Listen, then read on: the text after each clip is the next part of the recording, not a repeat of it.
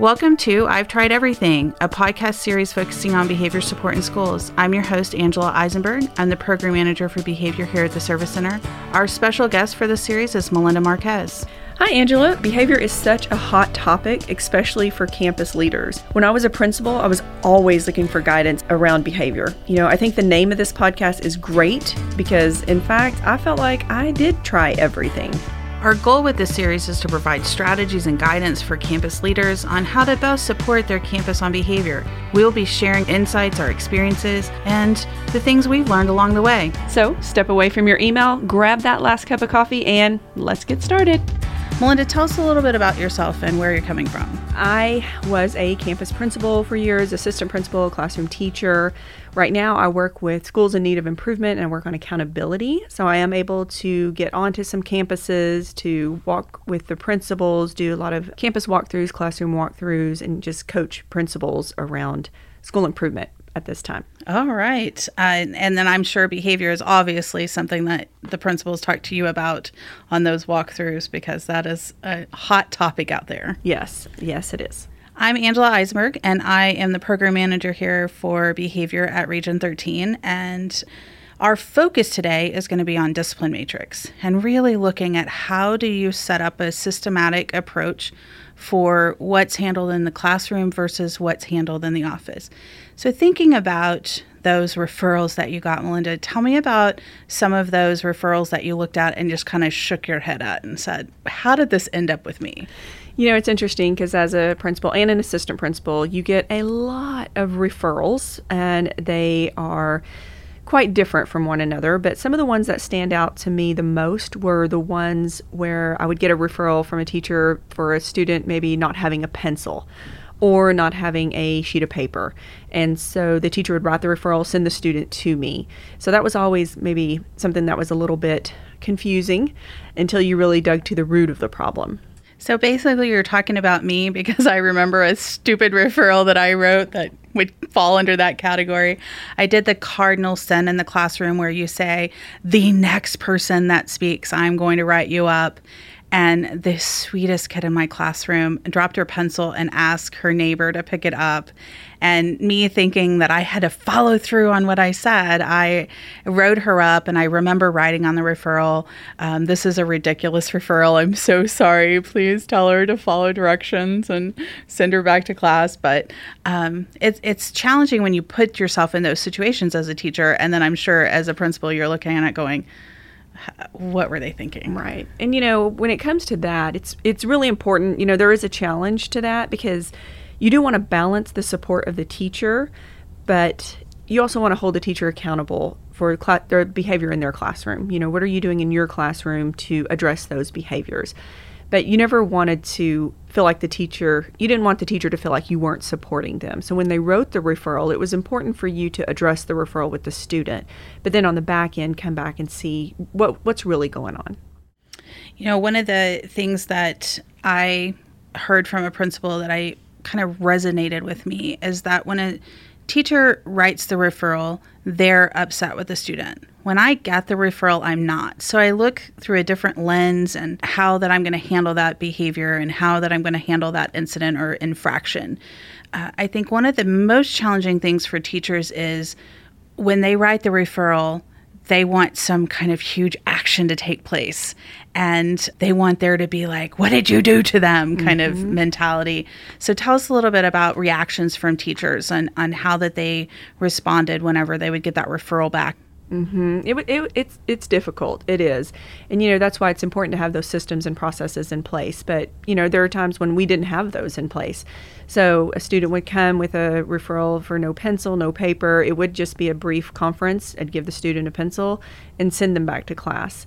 But the conversation with the teacher afterwards is what's most important for an administrator. You know, you need to explain to the teacher why that was and then look like i said look deeper in the problem. Is there a problem you know exactly what's happening in the class where the teacher is writing that referral? Because it's probably more than just that the student didn't have a pencil that one day thinking about the first referral that I ever wrote was for a student in my classroom that called me a stupid witch with a B, and uh, I'm it was NCR days of NCR, and I'm like capital letters, triple underline.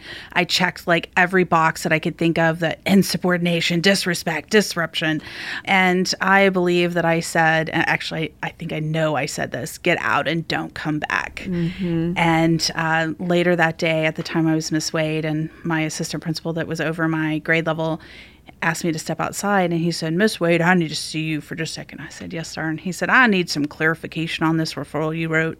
I said, Yes, sir. And he said, I need to know what you're more upset about being called stupid because I know you have a college education or being called. Uh... And I kind of laughed and he said, Angela, I gave him a consequence for that behavior. But he said, How are you going to welcome him back in your classroom? And I just kind of looked at him, my 23 year old self, kind of going, what? it was my first introduction as a teacher that I might find the behavior deplorable, but I shouldn't find the student deplorable. Mm-hmm. And I think when you look at that, that's what you're talking about when you come back and you, he handled the referral, but it was that follow up to come back and say, okay, Angela, what, what are you going to do differently next time? What is this going to look like so that I don't do capital letters and a triple underline and check everything on the referral kind mm-hmm. of action. And and again, it's because I was upset when I wrote that referral. Right. You know, we saw that a lot as campus administrative team. When teachers write referral, that's normally the end of the line. They've tried different things and maybe nobody's guided them on what to try in the classroom but they felt like they've tried everything and so they're going to write this referral and the student has finally gotten on their last nerve. So we would get those referrals where things were triple underlined capital letters lots of opinions in there. We had to train our staff to let them know that these are part of their record goes home to parents. So anything you write on there is seen by everyone. So we did have to train staff on one how to write a referral what does that look like? How to use what language do you need to use um, let's not capitalize and bold and underline and use 12 exclamation marks on something and let's not use any opinions or maybe you need to give this child ISS, which I used to get that, but it's just training your staff on those systems and processes. That's a great point. I think that one of the things that we forget is that a lot of folks in their education programs prior to coming to the classroom aren't taught how to write a referral. Mm-hmm. So they don't have that experience to be able to go back and say, this is what should be included. Those are key points that we need to make sure that we make.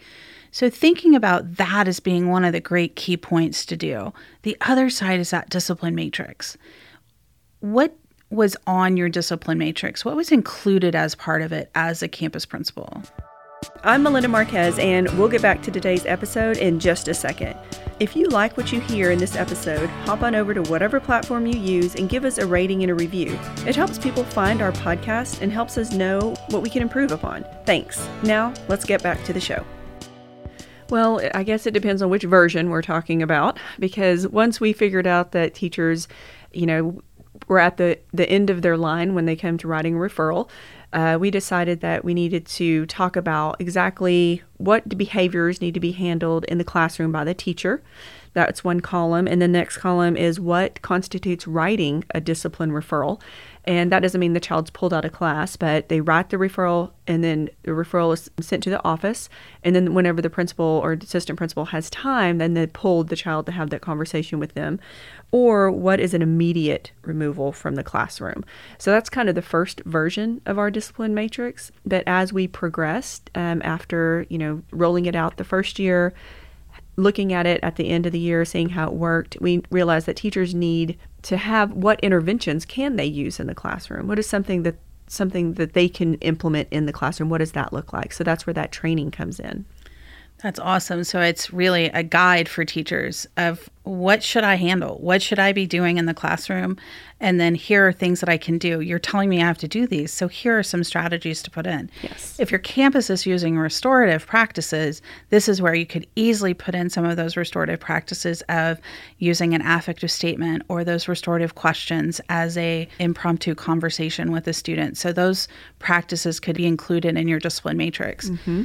One of the things that I think a lot of campuses struggle with is the gray area and that is that middle ground. We can really list things that classroom teachers sh- should be handling in the classroom no pencil, no paper, tapping. But that gray area of those persistent misbehaviors, it's when does it lead to a referral? What happens if that minor horseplay moves into more moderate horseplay where it's beginning to be unsafe? There's an issue that's starting to arise with it where it's lingering and the, it's affecting the class dynamics and really looking at that process that you would go through of mm-hmm.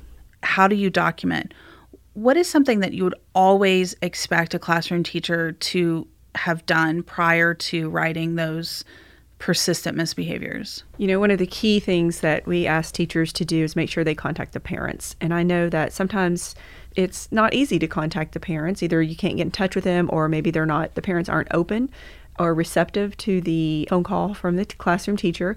But it was just imperative that the teacher contact the parent before sending them to the office for persistent misbehavior because if I contacted a parent and said, "Well, this has been happening," teacher says this has been happening for the last 3 weeks and then the parent says, "Well, I no one ever told me that this was happening or else I would have fixed it at home." So, we really wanted to make sure that the the teacher contacted the parent. One of the things that I think teachers feel like is they have to be consistent. Like every infraction has to have the same consequence. And it's helping people to understand that fair doesn't always mean equal in the world of behavior. And what we do for one student might not be the same exact thing that we do for another student, but we have to think of it as how are we helping to support that? So you made a comment in there that, you know, some parents are like, yes, I will handle this. I, I will talk with them. I, I, expect behavior to change. I want to call back to let me know. Um, sometimes that's just communication with parents because parents are struggling with behavior too at home and they don't know how to address behavior themselves. Um, so it's definite communication, but for some, it's not a consequence when we call parents. It's they're they're going i don't know what to do mm-hmm. so really thinking through how do you have a great array of consequences and really thinking around what are some logical consequences what's natural consequences what are some things that really pair appropriately with that student. If you've set a kid out at recess which i'm not ever an advocate for but if you set a kid out at recess and they haven't experienced a full recess since the beginning of the school year recess isn't the appropriate consequence for that student because it's not changing behavior. It's not impacting behavior at all. So really thinking through how are we how are we managing and, and looking at that array. And that's why it's so important when you're having these conversations, when administrative team is having these conversation around these things just that you're talking about, that this conversation is had with your campus staff. It can't just come top down and saying this is this is what we're going to do teachers need to know the why. Why are why are we doing this? You know, what does this look like? You know, when when do I write this referral? Because if you don't train the staff and you just hand them a discipline matrix, it's not going to work. The other effective way that I've seen this work is if they have a campus PBIS team or behavior team, and that team works at crafting the discipline matrix, and then that team goes back to their smaller groups of whoever they're representing and talks about what their feedback, gets their feedback on it, and then it's brought back to the committee and and finalized that way. And and I think you're right. It's more than just handing the document or saying it's in the shared drive on the full, you know, in the folder. Mm-hmm. Um, it's about really training them of walking through.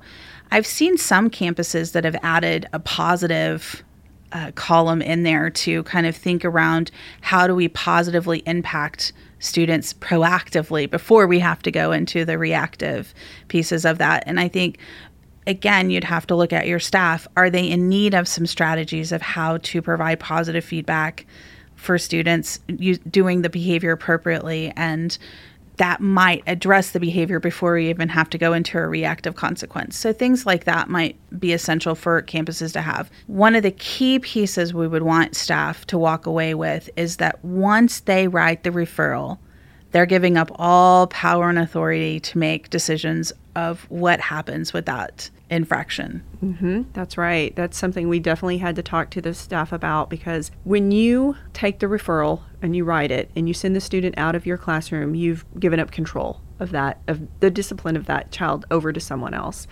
And that should be the last option for the teacher because they want we want to make sure those teachers have the control of the behavior management in their classroom and how important that is. The other piece is really thinking around those immediate removals. You know, what is what are those phone calls? What are those radio calls for immediate removal? Because I think one of the things that people are crafty about is skirting around policies and practices and kind of making things work for them. So, as a principal, you guys are held under really scrutiny for accountability of referrals and the number of referrals. Talk to me about that pressure that you felt as a principal. Yeah, you know, for a district, in order to gather data on discipline on the class in the on campuses, it's it's a difficult process, and I can see how that would be difficult. So, one of the tools that they use is how many referrals does each campus have. So when we had our meetings, we would get papers handed out and say, this is how many referrals this campus has, this is how many referrals this campus has. Let's look at these referrals. Let's see what we can do to reduce the referrals. So that's when that, I like the word you used, crafty. We came up with various scenarios on how to reduce referrals. What can we do to not write a referral, but still provide the teachers the support. So maybe we did an office reflection form or a principal conference form that's not an official referral. And so then you have, you're seeing these soft referrals mm-hmm. that are counseling forms as well as referrals. But when you're administration looks at it, they say, wow, you've reduced your discipline. You're down to 13 referrals for the first semester, but you've been working your tail off in all of these soft referrals and counseling forms that aren't documented. And so I think it is a, it's a hard place for principals to be put in of, again, how are you supporting your teachers? And then doing all the other things that you have to do along with behavior. The other piece to those soft referrals that I've seen quite a bit are radio calls. I've encountered an elementary campus this past year that I was working with, and within a five week span of time, she had over 400 radio calls from classrooms saying, I need you, I need you. And she was dropping everything that she was doing and rushing to those classrooms because she was thinking it was an emergency and it would be student tore up their paper. Mm-hmm. Student is under the desk and won't come out. Not disrupting the class, not disrupting anybody, but just under their desk. Right. And so I had her start documenting how many radio calls she was getting because we would be in a conference and she couldn't even finish the meeting with me without having to run maybe three, four times during that hour long session that we had to, to plan for our campus to go and, and put these fires out all over. Yeah. So what that sounds like is that the teachers were using the radio as their discipline management in their classroom. So really thinking around what are, what does classroom management look like? And that is going to be our next series and a next podcast in the series of really looking at how do we help teachers manage their classrooms effectively so we're not the managers of everything mm-hmm. and they can take the power back and the control can be shifted back into the classroom. That sounds great. Yeah. Thank you for joining us for our first behavior podcast of I've Tried Everything. On next week's episode, we're going to talk about classroom management and through that principal's lens, what are you expecting every classroom to have for classroom management? And how do you effectively teach teachers to make sure that they're utilizing those tools? If you've liked what you've heard so far, don't forget to subscribe, rate, and review us. I'm Angela Eisenberg. And I'm Melinda Marquez. We'll see you next week.